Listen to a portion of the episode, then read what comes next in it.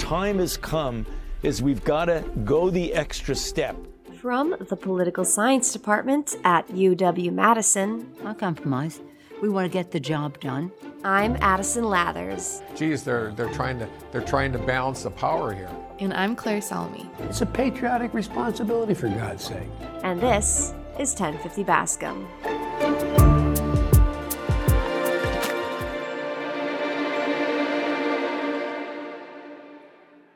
Today on 1050 Bascom, we're excited to talk with Professor Tracy Holloway, the Gaylord Nelson Distinguished Professor at the University of Wisconsin-Madison. Professor Holloway holds joint appointments in the Nelson Institute for Environmental Studies and the Department of Atmospheric and Oceanic Sciences.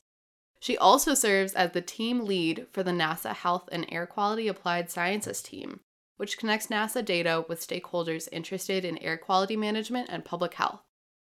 Professor Holloway describes herself as an air quality scientist working at the intersection of energy, climate, and public health. We think this all sounds very cool, and we're going to ask her about this fascinating cluster of research she's involved in, as well as some of her teaching and policy interests and the initiatives that she's involved in right now. Since this is your first time with us, we want to say thank you so much for being here today, Professor Holloway. It's really a pleasure. Thanks for inviting me. Would we be able to start talking about you and your background and sort of your teaching and research interests? Sure. So I'm a professor in the Nelson Institute for Environmental Studies and also in the Department of Atmospheric and Oceanic Sciences. And I describe myself as an air quality scientist because I study the chemicals in the air, but also how they relate to energy sources and other emissions like wildfires, health impacts like asthma or shortened life expectancy, and also the policy context, because in the United States, we've been regulating air pollution on a national scale since 1970. And air pollution is a big issue for international development and ties in with climate planning and solutions. So, you know, I sort of take all of the perspectives, mostly from a scientific angle, but you really can't look at the science without thinking about who's using the science and what are the drivers. And how did you get into this? Were you always interested in environmental politics, like as a kid and in high school, or was it not until you got further into your college career? I was always interested in policy and politics, including political science. I took AP political science as a high schooler, and I thought about that as a major when I went to college. But in my freshman dorm, there were a lot of scientists and engineers. And I was taking an introductory chemistry class, an introductory math class, and I really thought that those were going to be my last math and science classes before moving on in the social sciences. But I ended up liking them a lot and having a peer group that was very pro-science and pro-engineering helped me kind of think outside of what I had originally expected to do. And so I majored in applied math. And at the time, I really thought I would still kind of use that to move into economics, law, policy. And I was thinking that all the way through my senior year. But the summer before my senior year, I applied for internships, and I applied to everything from the FBI to the New York State Prosecutor's Office to a bank in Chicago to NASA. And I ended up getting a summer internship at NASA. And that was really the first time that I thought about science as a calling, and the idea that my applied math could support scientific analysis in addition to, or in lieu of, in my case, like economic or policy or business applications. And so that sort of opened my thinking to thinking about geoscience. And I applied to graduate programs, really having no idea where I would get accepted. And some were in math, and some were in engineering, and some were in atmospheric science. And, you know, seeing where I got in and going to visit the campuses, I thought it was so cool how math could be applied to answer atmospheric questions like predicting hurricanes or understanding the weather. And I got to, I started at Princeton in a PhD program in atmospheric and oceanic science. And I really liked it in some ways. But about a year in, I thought to myself, wait, how did I get here? I started college wanting to go into policy, and my dad's a lawyer, and my mom was in accounting and business. And I guess I was just sort of having this crisis of thinking, you know, how did I wind up as a scientist. And I considered dropping out of my PhD program and, you know, moving to Washington, D.C. But at the time, Princeton was just launching a new program in science, technology, and environmental policy through their public policy school at the time called the Woodrow Wilson School. And so I ended up being one of the early participants in that program. And I added policy into my dissertation and had a co-advisor on my PhD from more of a policy perspective. And I ended up doing a PhD looking at how air pollution from different countries in Asia was affecting each other. And that's a question with a lot of policy implications. You know, how do international players contribute to each other's air pollution? And how do international treaties play a role in solving those problems? But it's a problem that can only be addressed really with computer models of the atmosphere, because air pollution doesn't come with an import-export label. So if you want to know where air pollution came from, these advanced atmospheric models are a really valuable tool, even in that policy application. And from there, I went and did a postdoc at Columbia University, focused more on public health, because the real reason we regulate air pollution and have a lot of policies on the books is primarily to protect public health. And I felt like I didn't have a deep enough understanding of how those health connections took shape. So that was the sort of health side of things was more the focus of my postdoctoral work. And then I was hired here at Wisconsin in a program in energy. And again, it's something that a lot of people don't think of atmosphere or air pollution as an energy issue. But, you know, air pollution regulations are a big factor shaping our current energy system in the United States. And the impact of energy on the environment is one of the big drivers of air pollution around the world. So I was really excited to be part of that initiative here at Wisconsin. And I think, you know, all of these factors fit together in my current work, where trying to connect energy and health and air pollution in a decision-making context. Yeah, you really connect the dots of between your research and policy projects in a really interesting way. Despite, you know, that I think some people have a bit of trouble understanding how linked environmental and health policies are. Why is that? Yeah, that's a really good question. You know, I think that so often when we think about environmental issues, you know, and think of groups that are raising money for the environment or advocating for the environment, there's pictures of trees and pictures of polar bears and, you know, these environmental mascots, which is really important. But when it comes to air pollution, the main reason we control air pollution is to protect human health.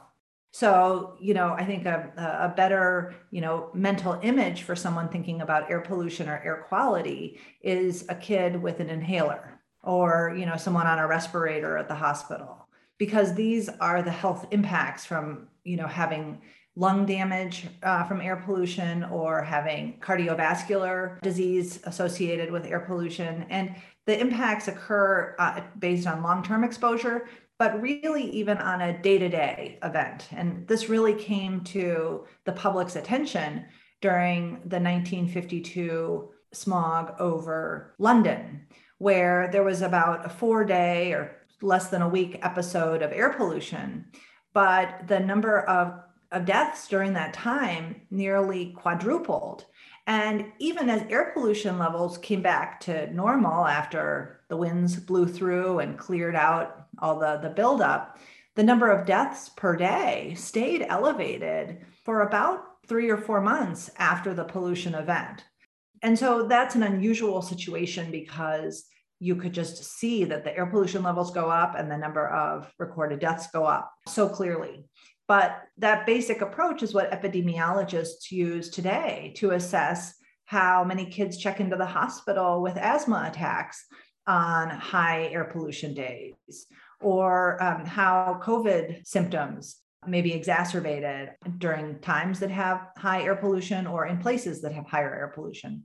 So it's, to me, a health issue more really than an environmental issue, even though, you know, it's a tomato as to how you frame it. I think one more connection with public health that a lot of people don't realize is that when you look at the impacts of public health around the world, there's a study that comes out every couple of years called the Global Burden of Disease. And this ranks the causes of death around the world country by country, and includes everything from smoking and kidney disease to nutrition and water and air pollution. And the number one environmental risk to health is outdoor air pollution and indoor air pollution, thinking about, you know, parts of the world where there may be cooking and heating over an open smoky fire is right up there as well. But I think a lot of people don't realize what a public health threat on a global basis air pollution really is. It seems like public health related to the environment could maybe be a generational theme that's now gaining more awareness than it did in the past. I know I was taught about the Clean Air Act in school, and Amy was saying that her teenage kids have been on her about having better environmental practices as well. Is that something you're hopeful about for the next generation? Yeah, I mean, I think that there is a lot more awareness of environmental concerns among the next generation. And actually, I mean, just as one example, I saw that Gap has introduced a new Gap Teen line, which is made out of recycled materials. And I thought it was so interesting that they were pitching their environmental line toward teenagers. I think it really speaks to this idea that there's just different sensibilities and a higher level of awareness among the next generation. You know, my kids, my older boy is 12, my younger one is 1. So they're not pushing me to do things yet. We're still kind of helping to share information with them. But I will say that, you know, I think a lot of people, and just to say that, you know, gosh, this will be a big problem for our kids to solve. Like, oh, you know, it's too bad we're leaving this problem for them. And I feel like we don't have to leave this problem for them.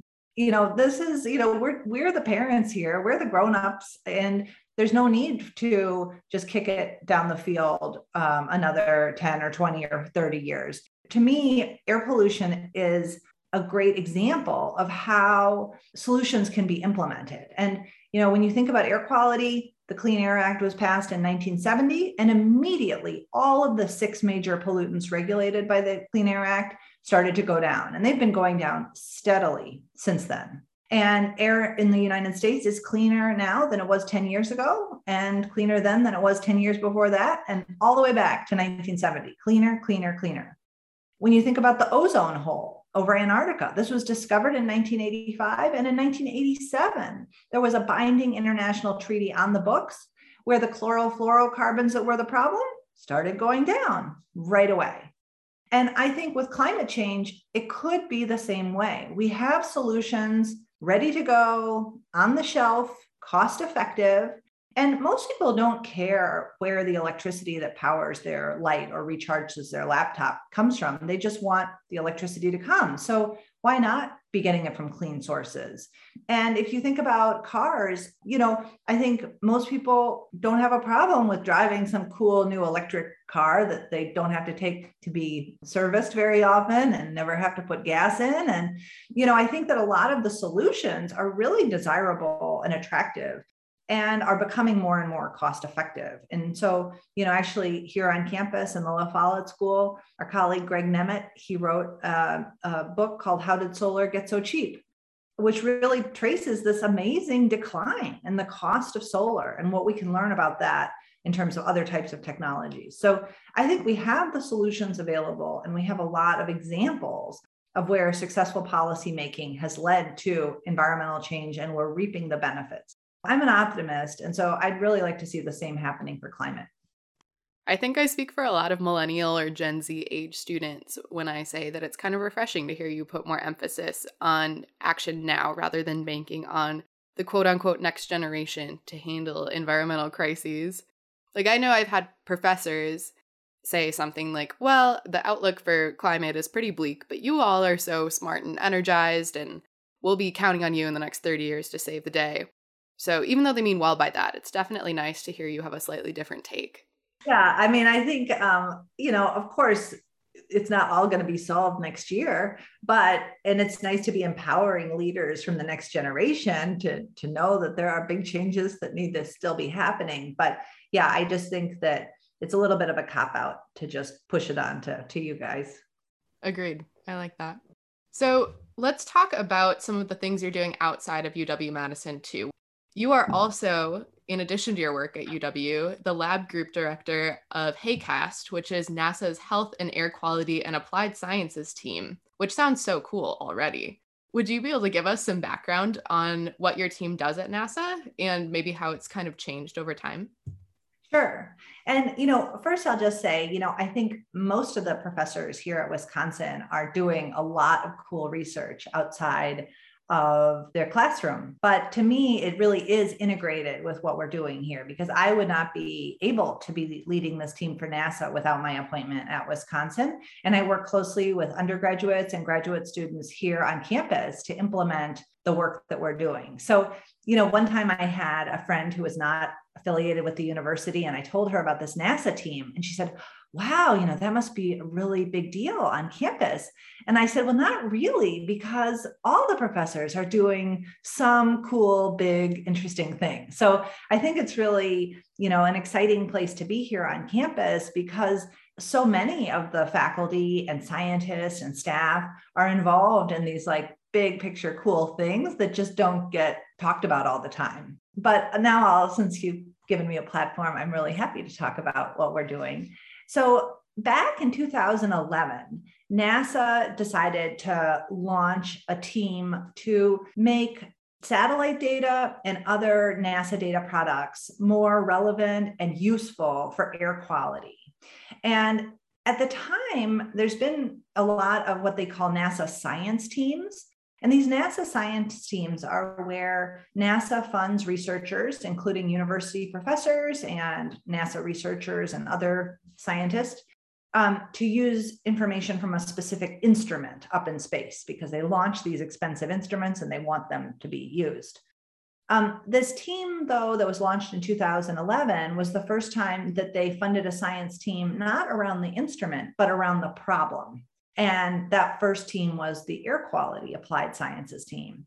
And so I was the deputy leader of that team, which went on for 5 years. And then when they recompeted that team in 2016, they decided to expand the focus to health, because just like we were talking about earlier, the real reason we care about air quality is because we care about health. And by expanding it to health, we also broadened the group of potential users, stakeholders, organizations, from city health departments to the World Health Organization. And there are organizations that specifically care about air pollution, like the EPA and state agencies and the Forest Service, caring about forest fire smoke. But there are also organizations that are coming at these same issues from a health perspective. And we're excited to work with all of the above.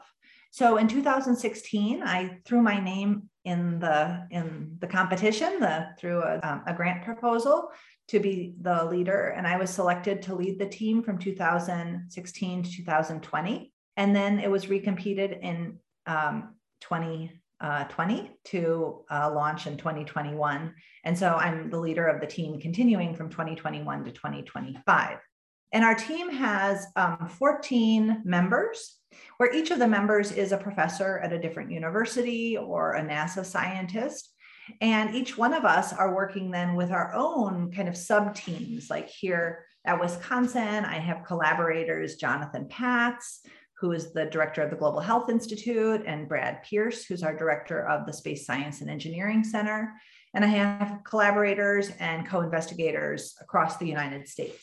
And so sort of these teams, it's a team of teams, you could say. And so all total, we have about 70 or more investigators that are all working for a common goal, which is trying to take all of the billions of dollars of satellite capabilities and other NASA platforms, tools, web portals, and link them to on-the-ground decision-making needs.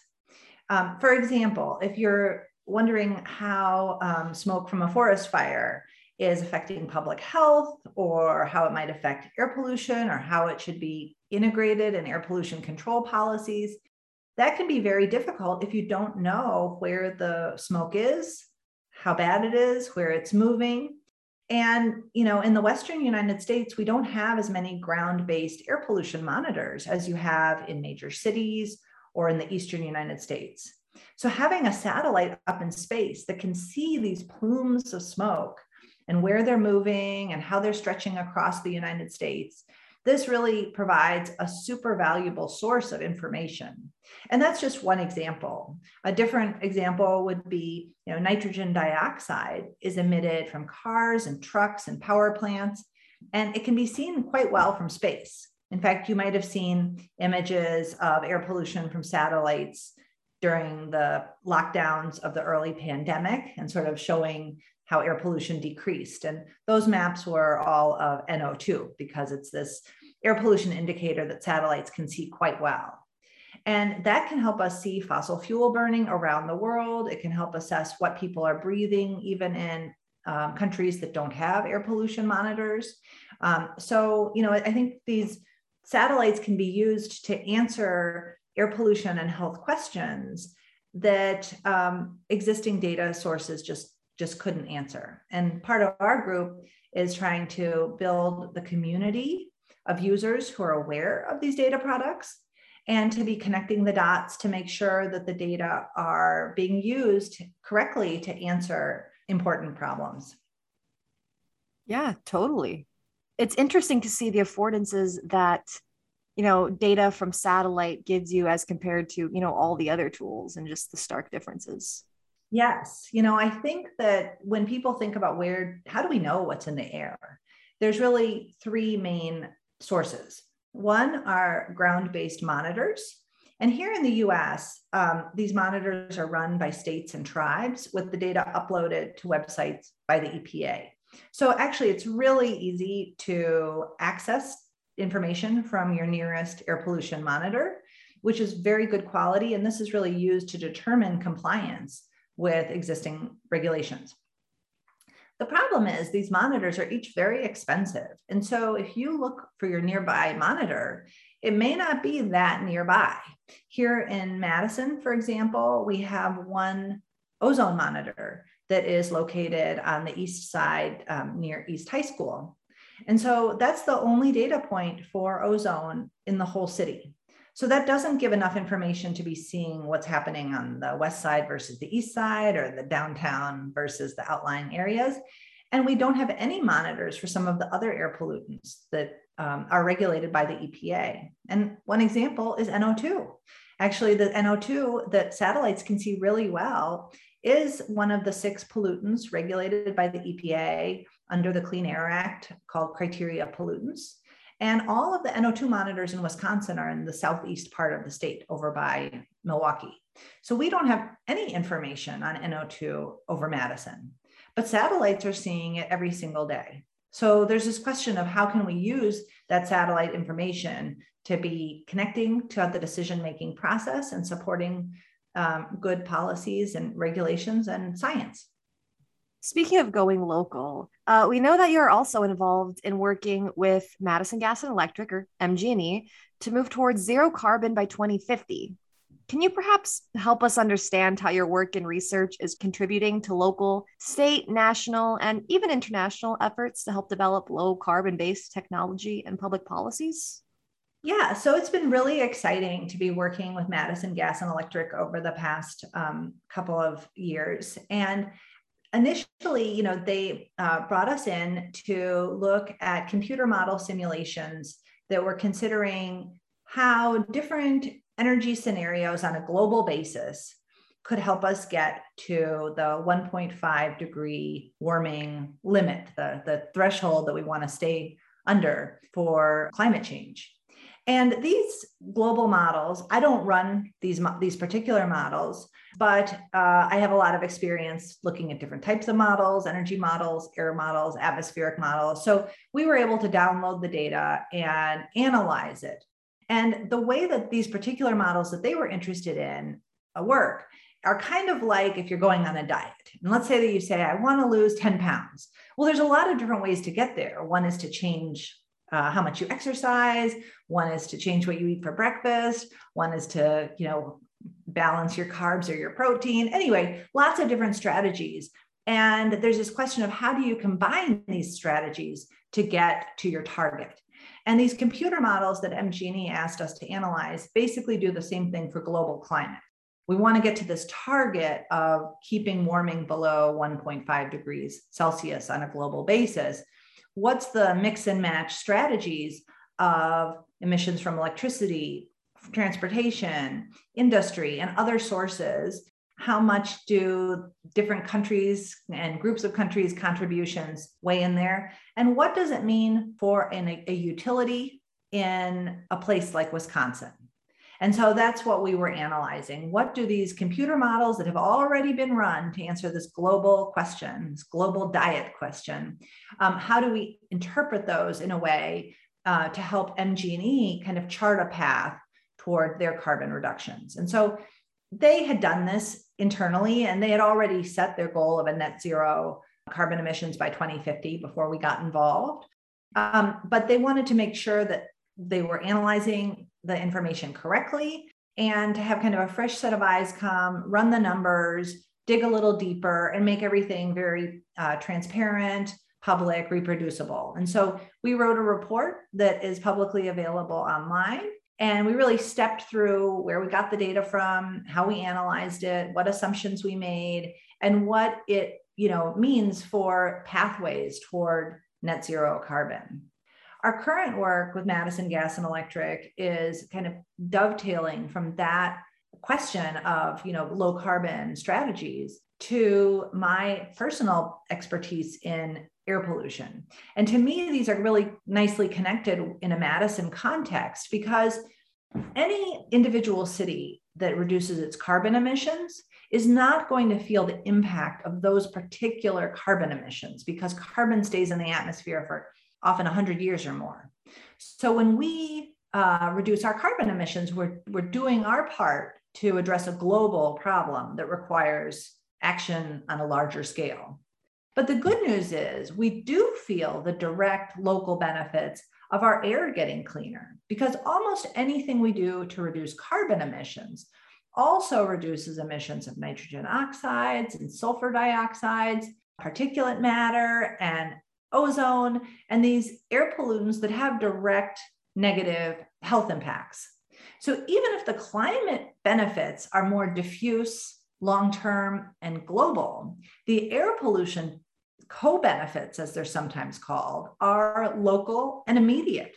We can have changes in our energy system today and see cleaner air tomorrow. It's really like that.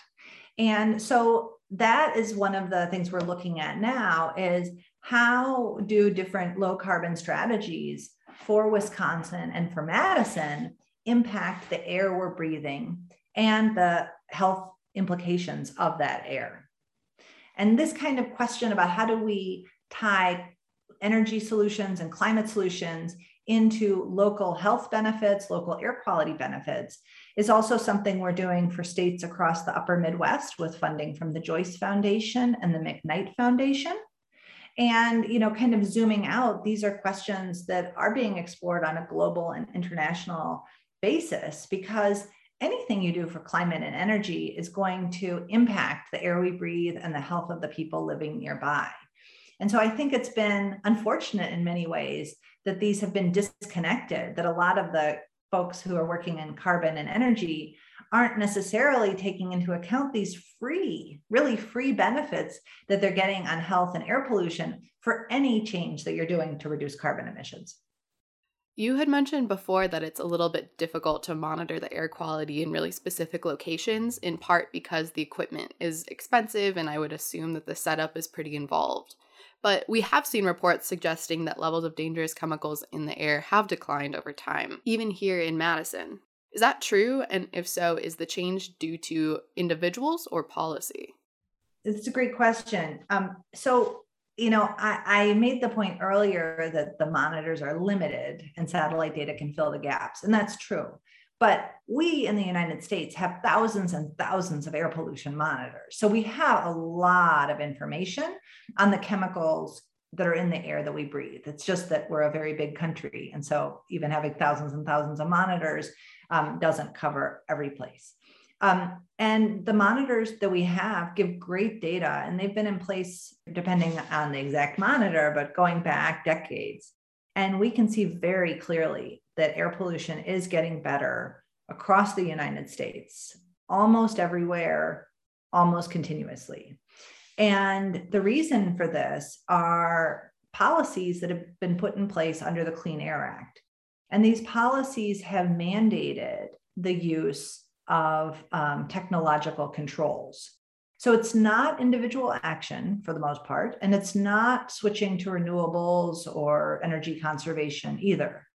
It's that we're driving even more miles than ever, but driving cleaner cars and using more energy than ever. But the facilities that are creating the electricity, for example, have expensive controls like sulfur dioxide scrubbers and other equipment to take the chemicals out of the smokestack or the tailpipe before they're emitted into the air. And, you know, this is why, you know, if you've ever dreamed of getting a sports car from Germany, well, you just can't bring it right over to the United States because we have some of the strictest vehicle emission standards in the whole world.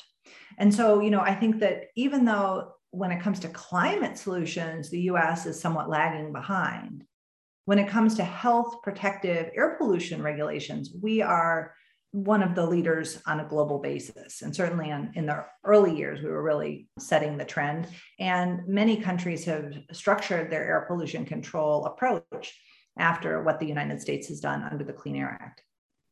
And yet the air quality across the country, including the upper Midwest, were heavily impacted by wildfires. So I don't know, it kind of feels like a mixed bag. Can you talk about this phenomenon and whether we should be concerned about the future of wildfires?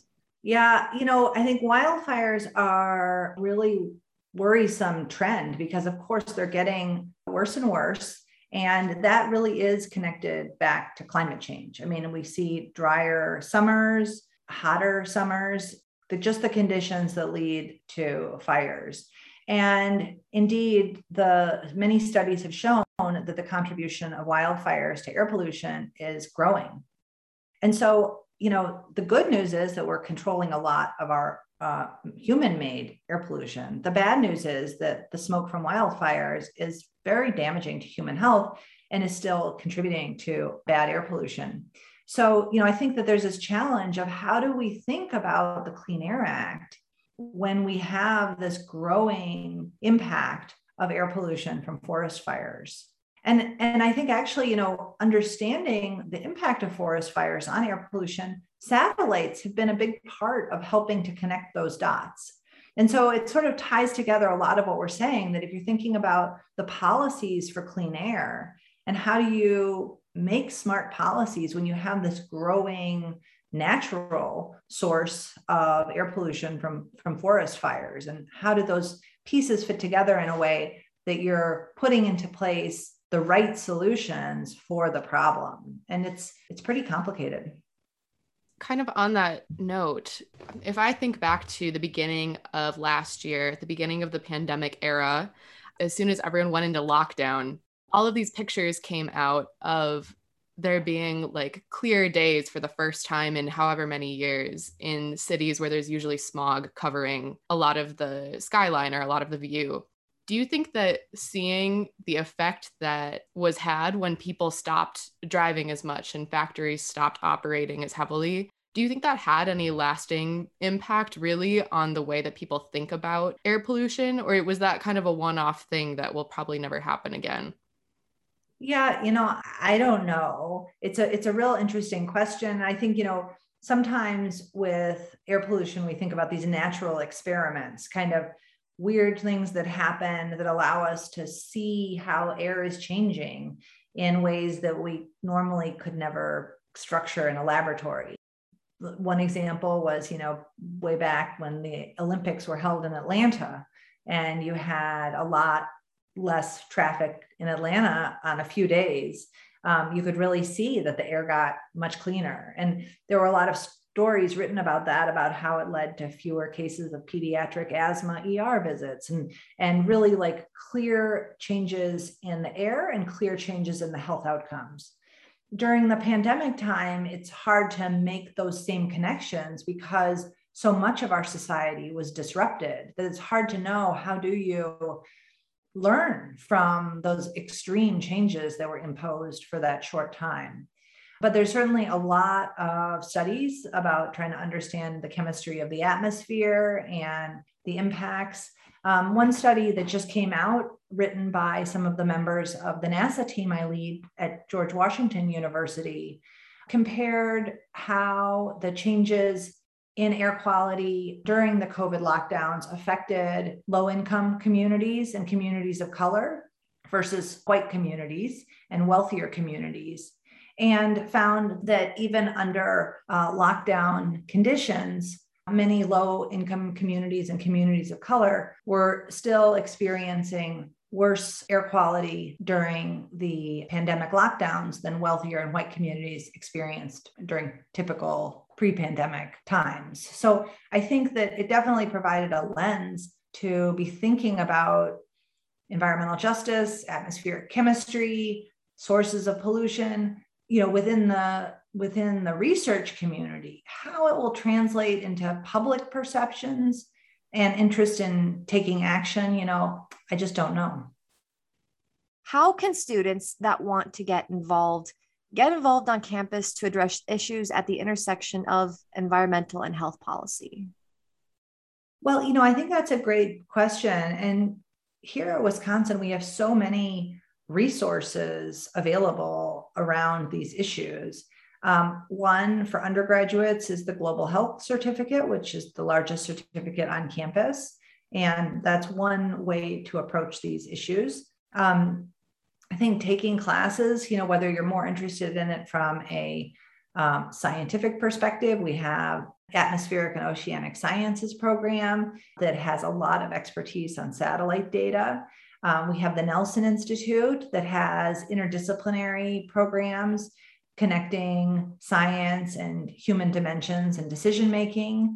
There's the public policy school, of course. And, you know, and I think just the fact that this political science podcast is so interdisciplinary to be covering these different topics. So, you know, I'd say that anybody who's even listening to this podcast is already tapping into some of these resources, but I would say that there's just a wealth of classes and seminars and research opportunities on campus. And, you know, I teach a class called Introduction to Air Quality, which is a 300 level class, but has no prerequisites because I want to encourage students from any background to learn about air quality, engage with it, and get up to speed in a way that can support their career goals or personal interests, whatever those may be.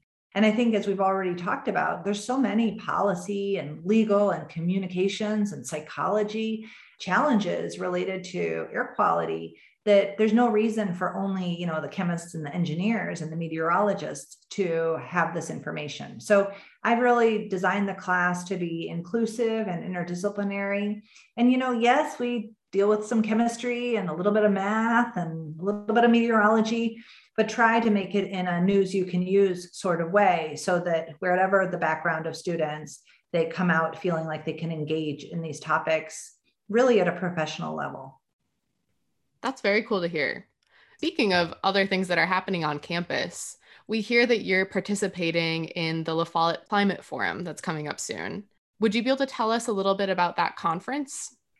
Right. So I've just been on the planning committee of the La Follette Climate Conference, which is co-chaired by my colleagues, Greg Nemet and Morgan Edwards. And I think it's just really exciting how the La Follette program is taking on the climate issues from a solutions perspective and really trying to, you know, harness the public policy expertise of La Follette into this wide-ranging global issue.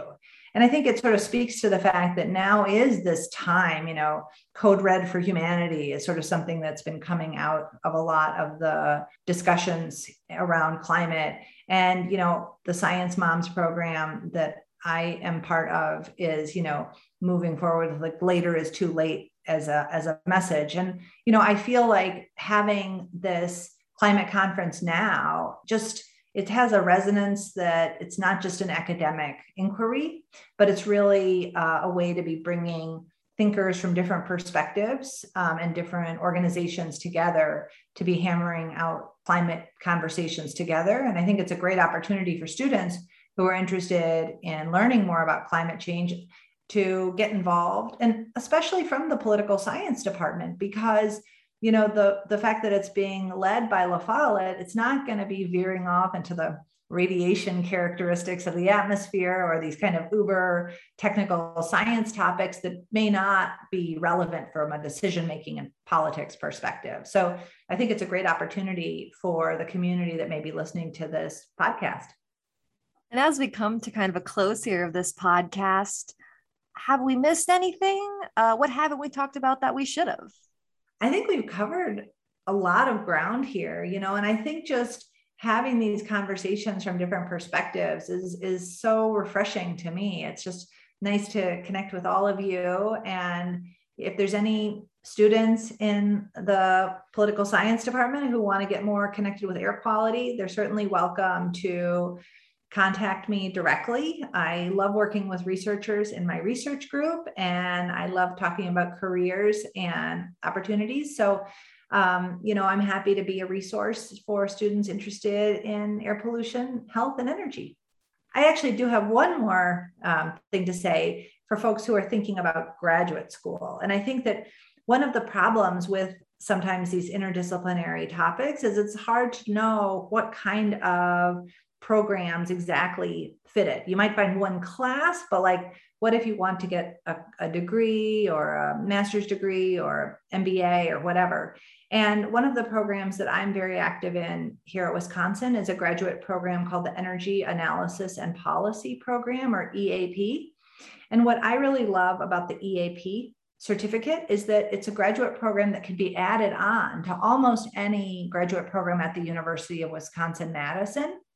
And it has students from all different departments, and most of the classes and requirements can be completed in the same time that you would do any other degree. So most of the students complete EAP with no extra time or no extra money than what they would be spending on their graduate program anyway.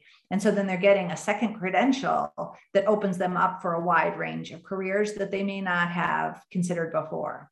So one of the things we're trying to do with the EAP program is to make students around the world think of Wisconsin as a place to be advancing energy related and energy policy related graduate studies, whether they want to add it onto an engineering program or add it onto a public policy or environmental studies type of approach. So, you know, I think thinking about pathways for students to succeed and get credentialed and build careers in these interdisciplinary, you know, real world energy, environment, health spaces is something that I've thought a lot about. And I think, you know, to me, one of the most exciting opportunities is this EAP certificate, because students can really tailor a graduate experience that fits their own goals.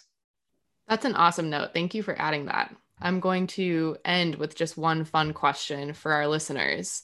We're wondering, for new students or for people who just don't know much about the Madison area nature opportunities yet, do you have any recommendations for spending a day off or like a weekend outdoors this year? Well, one that I'll say, and this is partly because of the kid in me, but also since I have kids, but I really love the Vilas Zoo here on campus. Madison is one of the only cities in America where the zoo is free. So you can just walk through, it's not a big commitment. And, you know, to me, it just is so inspiring to see these different animals from around the world and learn more about nature. And it's right adjacent to Lake Wingra, which I think is, you know, that's my favorite lake here in Madison, because it's a little bit smaller and they don't, and it's surrounded mostly by the Arboretum.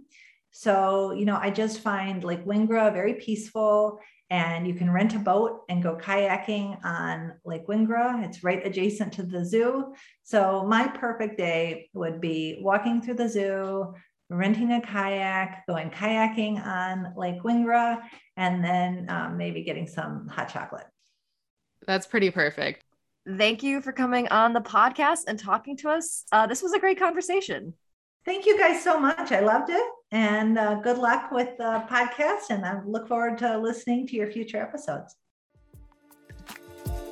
For more information, visit polysci.wisc.edu and search for 1050 Bascom. 1050 Bascom is edited by Addison Lathers and Claire Salome and produced by Amy Gangle. Thanks for listening.